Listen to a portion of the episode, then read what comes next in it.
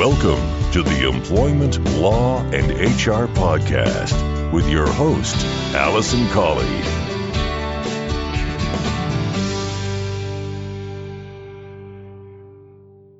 Hello and welcome to this episode number 80 of the Employment Law and HR podcast. I'm your host, Alison Colley.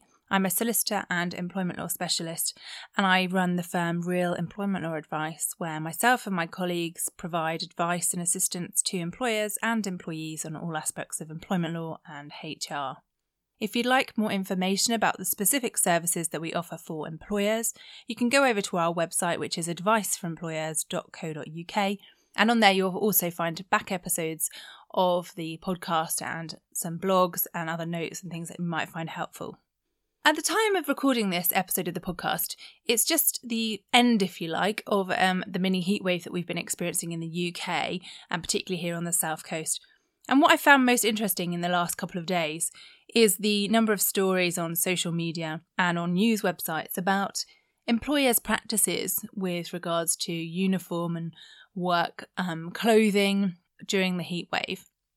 And some of you recall there was a story um, not too long ago about a lady who was ordered to wear high heels to work, and um, it was very well publicised.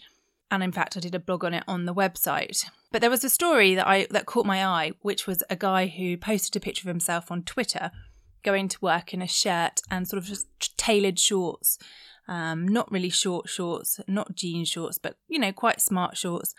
And um, he was sent home from work because he was wearing shorts and he went back to work in a dress. And he was arguing that the ladies in the office were wearing dresses with no sleeves and vest tops and skirts, and it really wasn't any different to him wearing a shirt and shorts. And there have been a number of those sorts of stories, and no doubt you've seen them. But what I find most, most interesting about that story is what the sort of psychology behind the manager or the business owner's decision in sending someone home for wearing shorts when it's sort of 25 to 30 degrees outside. And I can see why, if you are in a formal business environment where you're having meetings with clients, for example, that yes, you know, you want your staff to be looking smart. But I, I think this guy worked in a call centre and where he wasn't customer facing but there was a requirement that he had to wear smart dress. So I thought to myself, actually, what difference does it make to them for a couple of days if they relax their policy? It can have a massive impact on staff. Uh, certainly, I know that I haven't been the most productive that I normally am because it's been hot and I've been hot and bothered. Um, so, if you want to get the best out of your staff, I just think sometimes it's good to think differently or maybe just relax the rules slightly and um, perhaps not be so quick to stick to the uh, sort of rigid dress code. Now, we do live in the UK, so I'm not sure we're going to have another heat wave this summer. But um, if we do, and you're one of those employers who's thinking, oh, well, you know, if I relax the dress code for this, am I then setting a precedent? Well, the answer is no, you're not. As long as you communicate it clearly to staff and say, look, we know it's hot, we want to make you as comfortable as possible. So for a couple of days, whilst it's in the high 20s, we're going to relax the dress code. But if you have client meetings, for instance, or you're out seeing customers or customer facing, then you have to dress appropriately. But make it clear that it's only for that period of time. And I don't think that will cause any difficulty and actually is likely to help you and your staff out in terms of productivity. So I thought that was just an interesting comment to make, really, as a as an aside. It's not a legal point at all. It's more about HR best practice and getting the best out of your staff. But in this week's episode of the podcast, I am going to be talking about um, a legal point, and it's a case that's recently been heard in the Leeds Employment Tribunal. And the decision's recently been published and has been widely publicised. And in fact, I wrote about it in my newsletter. And the reason why I wanted to share it in the podcast is because I was having a conversation with my colleague Miranda, who's also an employment solicitor, about this case and about shared parental leave generally. And so I thought it'd be really interesting for me to talk about it on the podcast. So without further ado, I'm going to get into this week's content.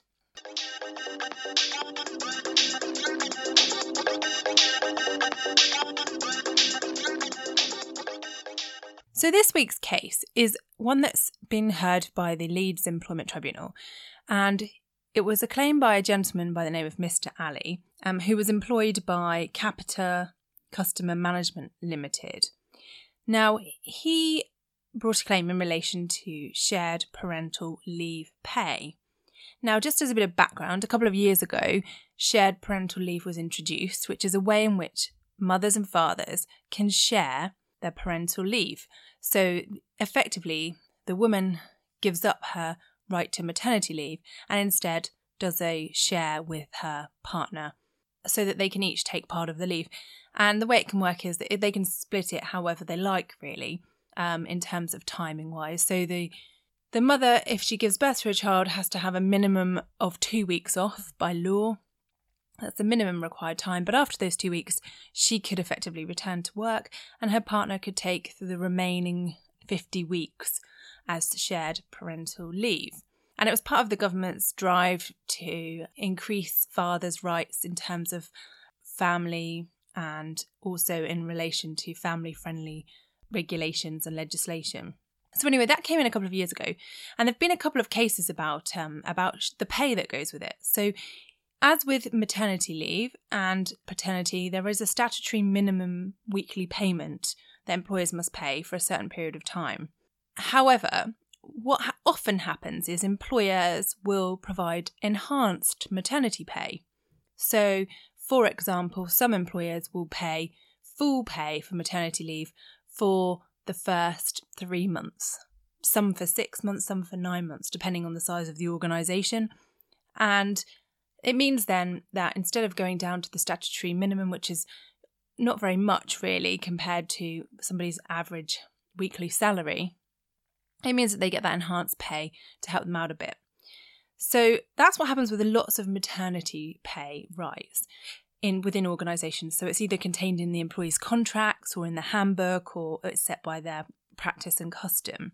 Many organisations, however, don't have an equivalent pay for shared parental leave, which means that if somebody takes shared parental leave, quite often then they're only entitled to the statutory minimum. And as a result, in my opinion, many fathers aren't taking up the option of shared parental leave because of that, because of financial reasons. Because if they've got a partner, a wife, for example, who works in an organisation where they provide enhanced maternity pay for six months, so they're getting full pay for six months. But if the father were to take shared parental leave, he would only get the statutory minimum. Then it's going to make a difference to the family financially and obviously in their decision making as to whether the father can take the time off as well. And unfortunately, as we know, men generally are paid more than women, and it tends to be men who work full time. Um, I'm talking very generally here, but you have to look at the statistics to see that that's really is the case at the moment still in the UK. So, what happened in Mr. Ali's case is that he uh, worked for a company and he'd actually transferred over, he'd TUPE'd over a couple of years before from another company. And in the TUPE terms, so the terms that were still applicable to his employment, he was entitled to shared parental leave and statutory pay. But his female colleagues who took maternity leave were entitled to enhanced maternity pay, so they got full pay for a period of 14 weeks. Now, Mr. Ali took some time off the paternity leave, which he was entitled to take, and unfortunately, his wife suffered with postnatal depression. And when Mr. Ali returned to work, his wife's medical advisors said that it would be better for her to return to work in order to help her recovery from the postnatal depression. Obviously, being concerned about his wife and wanting to do the best for his family, Mr. Ali approached his employer and asked him what his options were, at which point he was told, We have this thing called shared parental leave, which you can take now. And so he asked about taking it, at which point they said, That's fine, but you will only get the statutory minimum pay. And Mr. Ali said, Well, I can't really afford that. My family can't afford that. I can't afford for my pay to drop so considerably for the period of time in which I'm taking shared parental leave. So he asked his employer if they would pay enhanced pay as they do for women on maternity leave. And his argument was he needed to be at home in order to care for his child in the same way as a woman does on maternity leave. Now, his employer, on the other hand, said, well, the reason why they paid maternity pay, enhanced maternity pay, to women was because they had given birth. So they had given birth to a child, and it was in order to level the playing field, if you like, between women on maternity leave and and men, and so that they weren't put at a disadvantage when taking that time off to have their babies. So when they couldn't reach an agreement, Mr. Ali put a claim into the Employment Tribunal, and he went to the Leeds Employment Tribunal, who found in his favour and said that it was direct sex discrimination to pay enhanced maternity pay to a woman on maternity leave, but not to a man who took shared parental leave. Now, they distinguished the two week period in which women are required to take the time off uh, after giving birth to a child and said that that's different because uh, you know a woman needed to do that because that's what is required in order to recover from childbirth. But then after that the woman was in the same position in terms of caring for a child as Mr Ali was. Now what's surprising about this case is that the employment tribunal were very prepared to compare a woman on maternity leave to a man on shared parental leave. Whereas in a previous case which was heard by the Leicester Employment Tribunal, which was a case brought by Mr. Hextall versus the Chief Constable of Leicestershire Police. So, Mr. Hextall was a police officer who wanted to take shared parental leave, and they had an equivalent paid enhanced pay for maternity leave, but not for shared parental leave. He brought a claim, and the Employment Tribunal disagreed with his case and said he couldn't compare himself to a woman on maternity leave because it's not a correct comparison in all honesty, that was my thoughts about shared parental leave and enhanced pay from the outset. That it's very difficult to compare. It's not comparing like for like because you've got a woman on maternity leave and a man on shared parental leave. If you were comparing a man and a woman on shared parental leave, then yes, there would be discrimination if you paid the woman enhanced but not the man. And that's exactly what happened in the case with Mr. and Mrs. Snell versus Network Rail. And this is a case again I've reported on the on my website. But in that case, Mr. and Mrs. Snell both worked for Network Rail, and Mrs. Snell received enhanced pay, so a higher level of pay on shared parental leave than her husband did when he took shared parental leave. And they brought a claim for discrimination and were successful. And in that case, you can see why that would be discrimination because they're both in the same situation but paid differently merely because of their gender. So that would be discrimination. So it's really difficult to reconcile the decision in the Mr. Ali case. And it would seem that perhaps the Employment Tribunal in that case had more sympathy for Mr. Ali because of his reasonings for wanting to take shared parental leave, which was that essentially, he had no choice. He had to take shared parental leave because of his wife's condition and the best thing for his family. It wasn't just a choice for him to take it, it was a, a, a need, if you like. And I think that's probably the reason why the tribunal looked at it in his favour.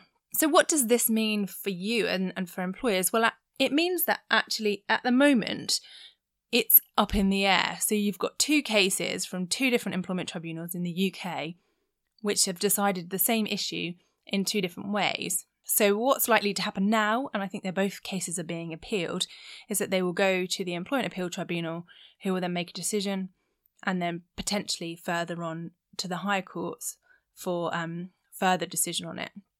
So, at the moment, when a, a judgment is issued by an employment tribunal, it's not binding on another tribunal.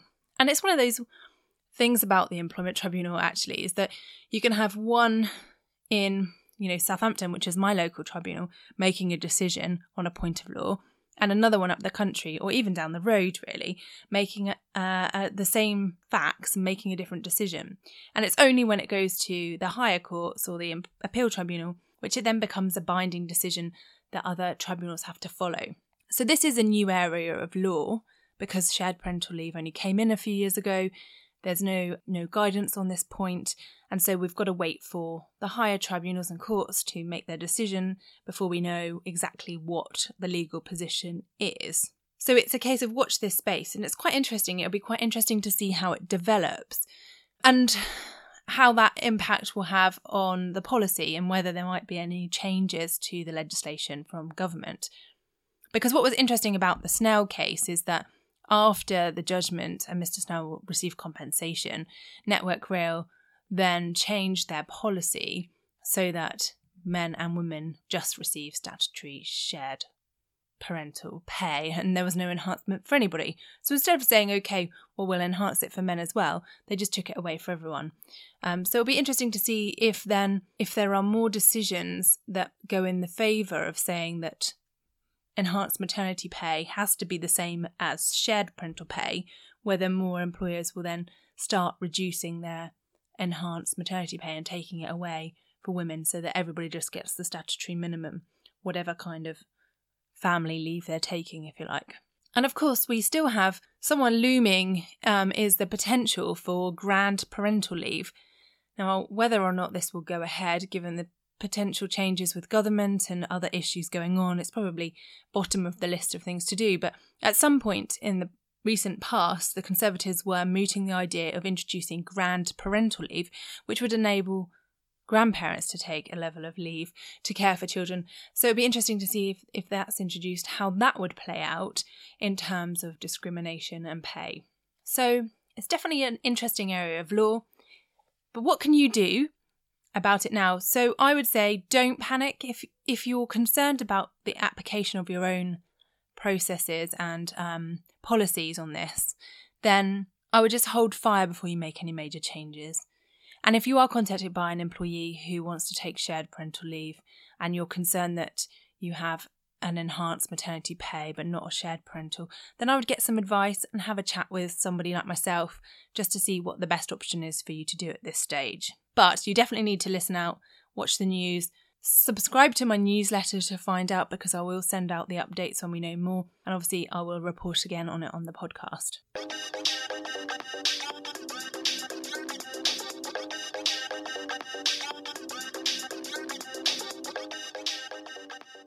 So, thank you very much for listening to this episode of the podcast.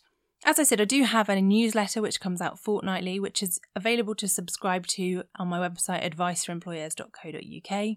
And if you want any advice or assistance, you can contact us on the website or by email. My email address is alison at realemploymentlawadvice.co.uk.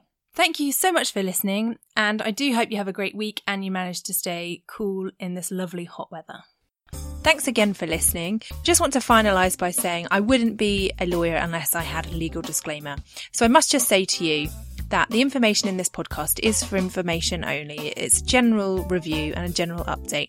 It's always necessary to get specific legal advice about your circumstances. So please don't rely on anything that you've heard in this podcast. But please do feel free to contact me if you'd like further information or specific advice.